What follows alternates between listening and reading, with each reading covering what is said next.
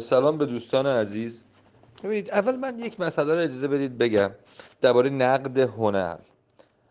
تفکری است که نقد هنر رو به کلی چیز بیموردی می‌دونه.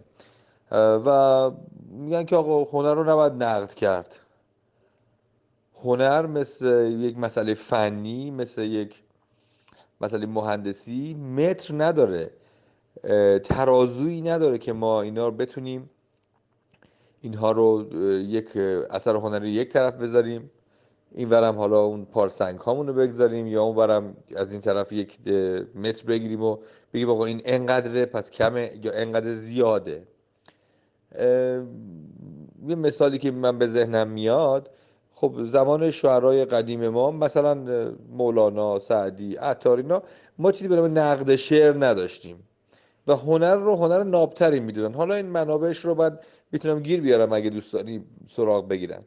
ولی در زمان سبک هندی که به عصر جدید ما نزدیک به عصر امروز ما نزدیک تره ما نقد شعر داشتیم. یعنی میشستن درباره شعر همدیگه که آیا درست و غلطش درست و غلط گفتی یا چه عروضی رو به کار بردی بحث می‌کردن. و خیلی هم میگن این که یک مقداری درست از نظر معانی شعر سبک هندی بالاست. ولی اینکه یه مقداری ذوق ورزی هنریش کم شده به خاطر اینکه ملاحظات منتقدان رو می‌کردن. یعنی یک جوری شعر می‌گفتن که هم ذوق خودشون باشه هم بتونن جوابگوی منتقدان باشن. اصلا اینکه ما نقد بکنیم یه کار هنری رو این رو بعضی درست نمی‌دونن.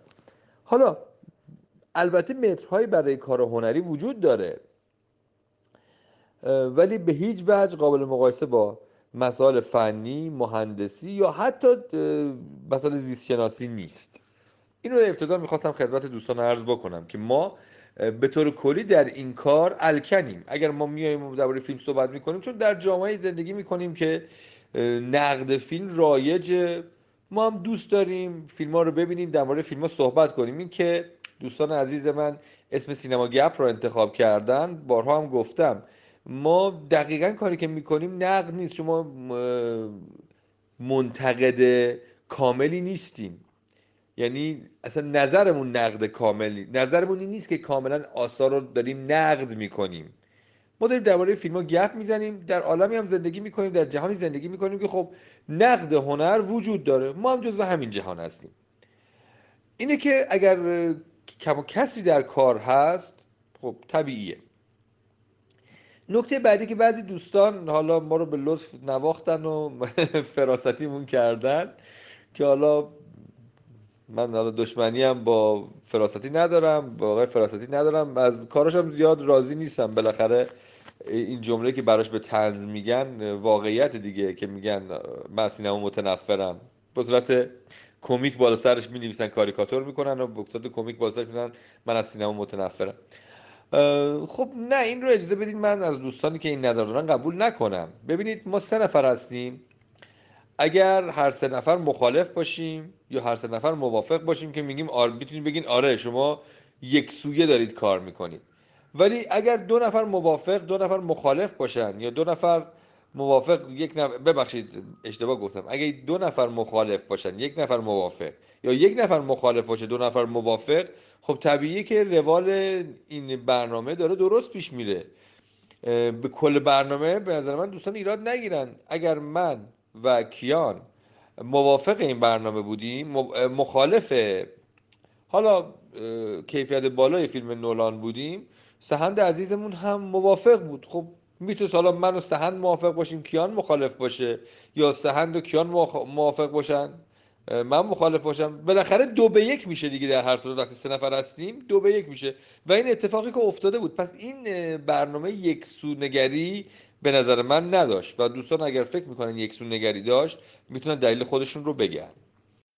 در مورد اینکه یکی از دوستان که خب وایس گذاشته بود و خیلی هم منطقی و مستدل صحبت کرده بود صرف نظر از اینکه حالا من نظرشون رو قبول داشته باشم یا قبول نداشته باشم نظراتشون خیلی مستدل گفتن.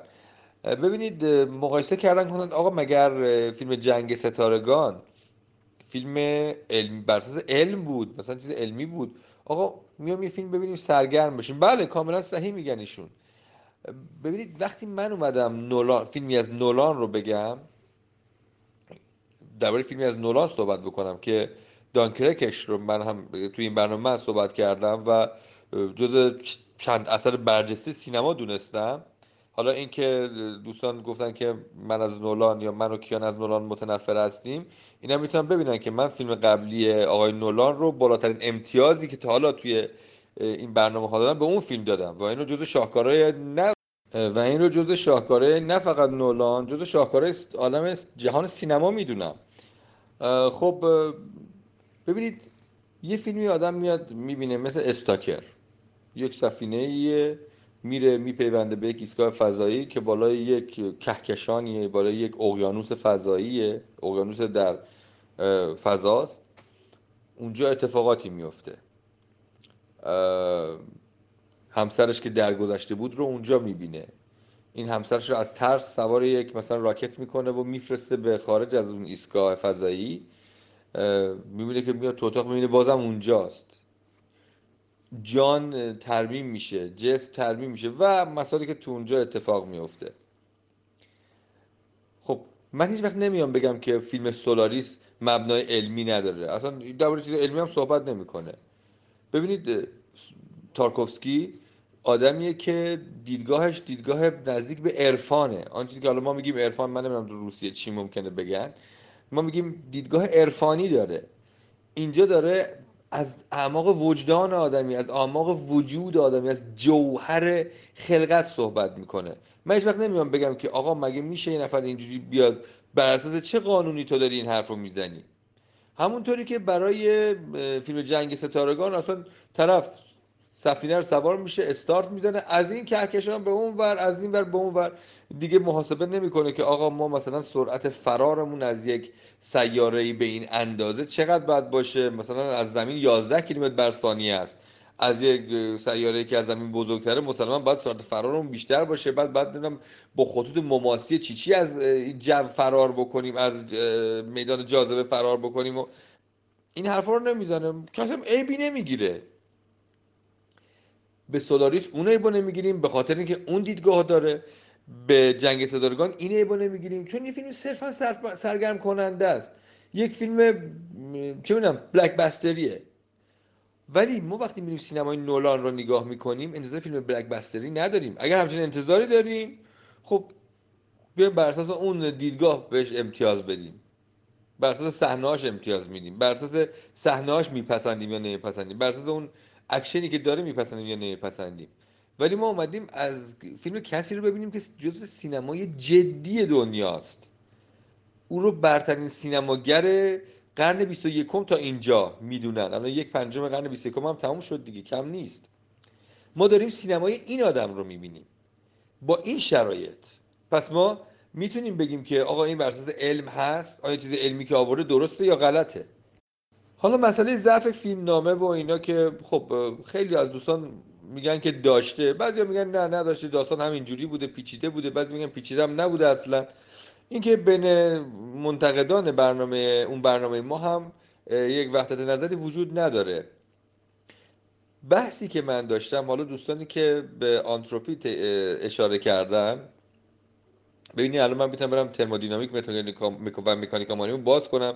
ببینم من حالا سالها پیش شاید سی سال پیش اینا رو خوندم 25 سال پیش اینا رو خوندم. برم ببینم کجا نوشته که در صورت برعکس شدن آنتروپی چه اتفاقی میفته ببینید من اونجا توی صحبتمونم گفتم من ما نمی‌دونیم چه اتفاقی میفته یک نوشترم از کیان عزیز خواهش می‌کنم برای بچه ها بگذارن دوباره. هرچند اون نوشته ناظر به جاذبه و حالا به نوعی انحنای فضاست. و سرعت نور. اینجا دوستان میگن این درباره آنتروپی گفته اینکه آنتروپی برعکس بشه.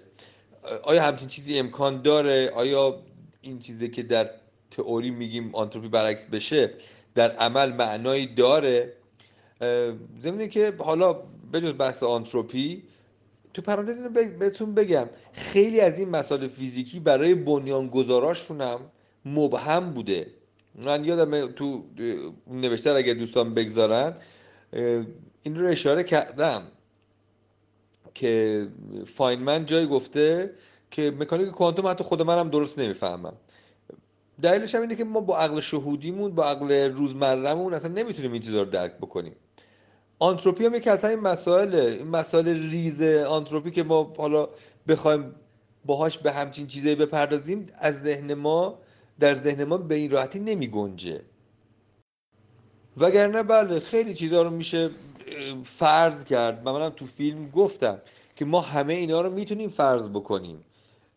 ما نمی‌دونیم ماهیت این قضیه چیه. ولی اینکه شما فکر کنیم مثلا برگردی چهار دقیقه پیش جلوی ایستادن قلب یک نفر رو بگیری و این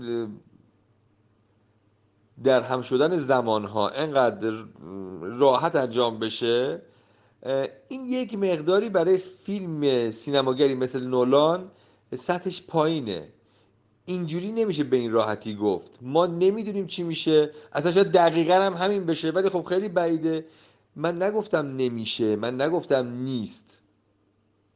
این که اینجوری به این راحتی نشون میدن نیست. قضیه به این راحتی نیست. من نمی‌خوام لقب سخیف رو به کار ببرم ولی خب به کار بردم ظاهرا. این دیدی که آقای نولان به کار برده دید سخیفی به این مسائل علمیه به آنتروپیه به بازگشت زمانه به انحنای زمانه یا به هر چیزی که حالا توی اون فیلم بین میان سیاره بود ترجمهش اگه اشتباه نکنم تو اون فیلم به نوع دیگری گفته بود که یک کسی یک از آینده مثلا یک کرمچاله باز کرده. ببینید اینا این نیست اینجوری به این راحتی نیست. برگشت زمان طی یک فرایندی قابل تصور ممکنه باشه ولی اصلا اون چیزی که اینجوری نشون میدن اتفاق نمیفته ماهیتش ما خیلی خیلی ذهن ما دور از اینه که این ماهیت رو واقعا درک بکنیم.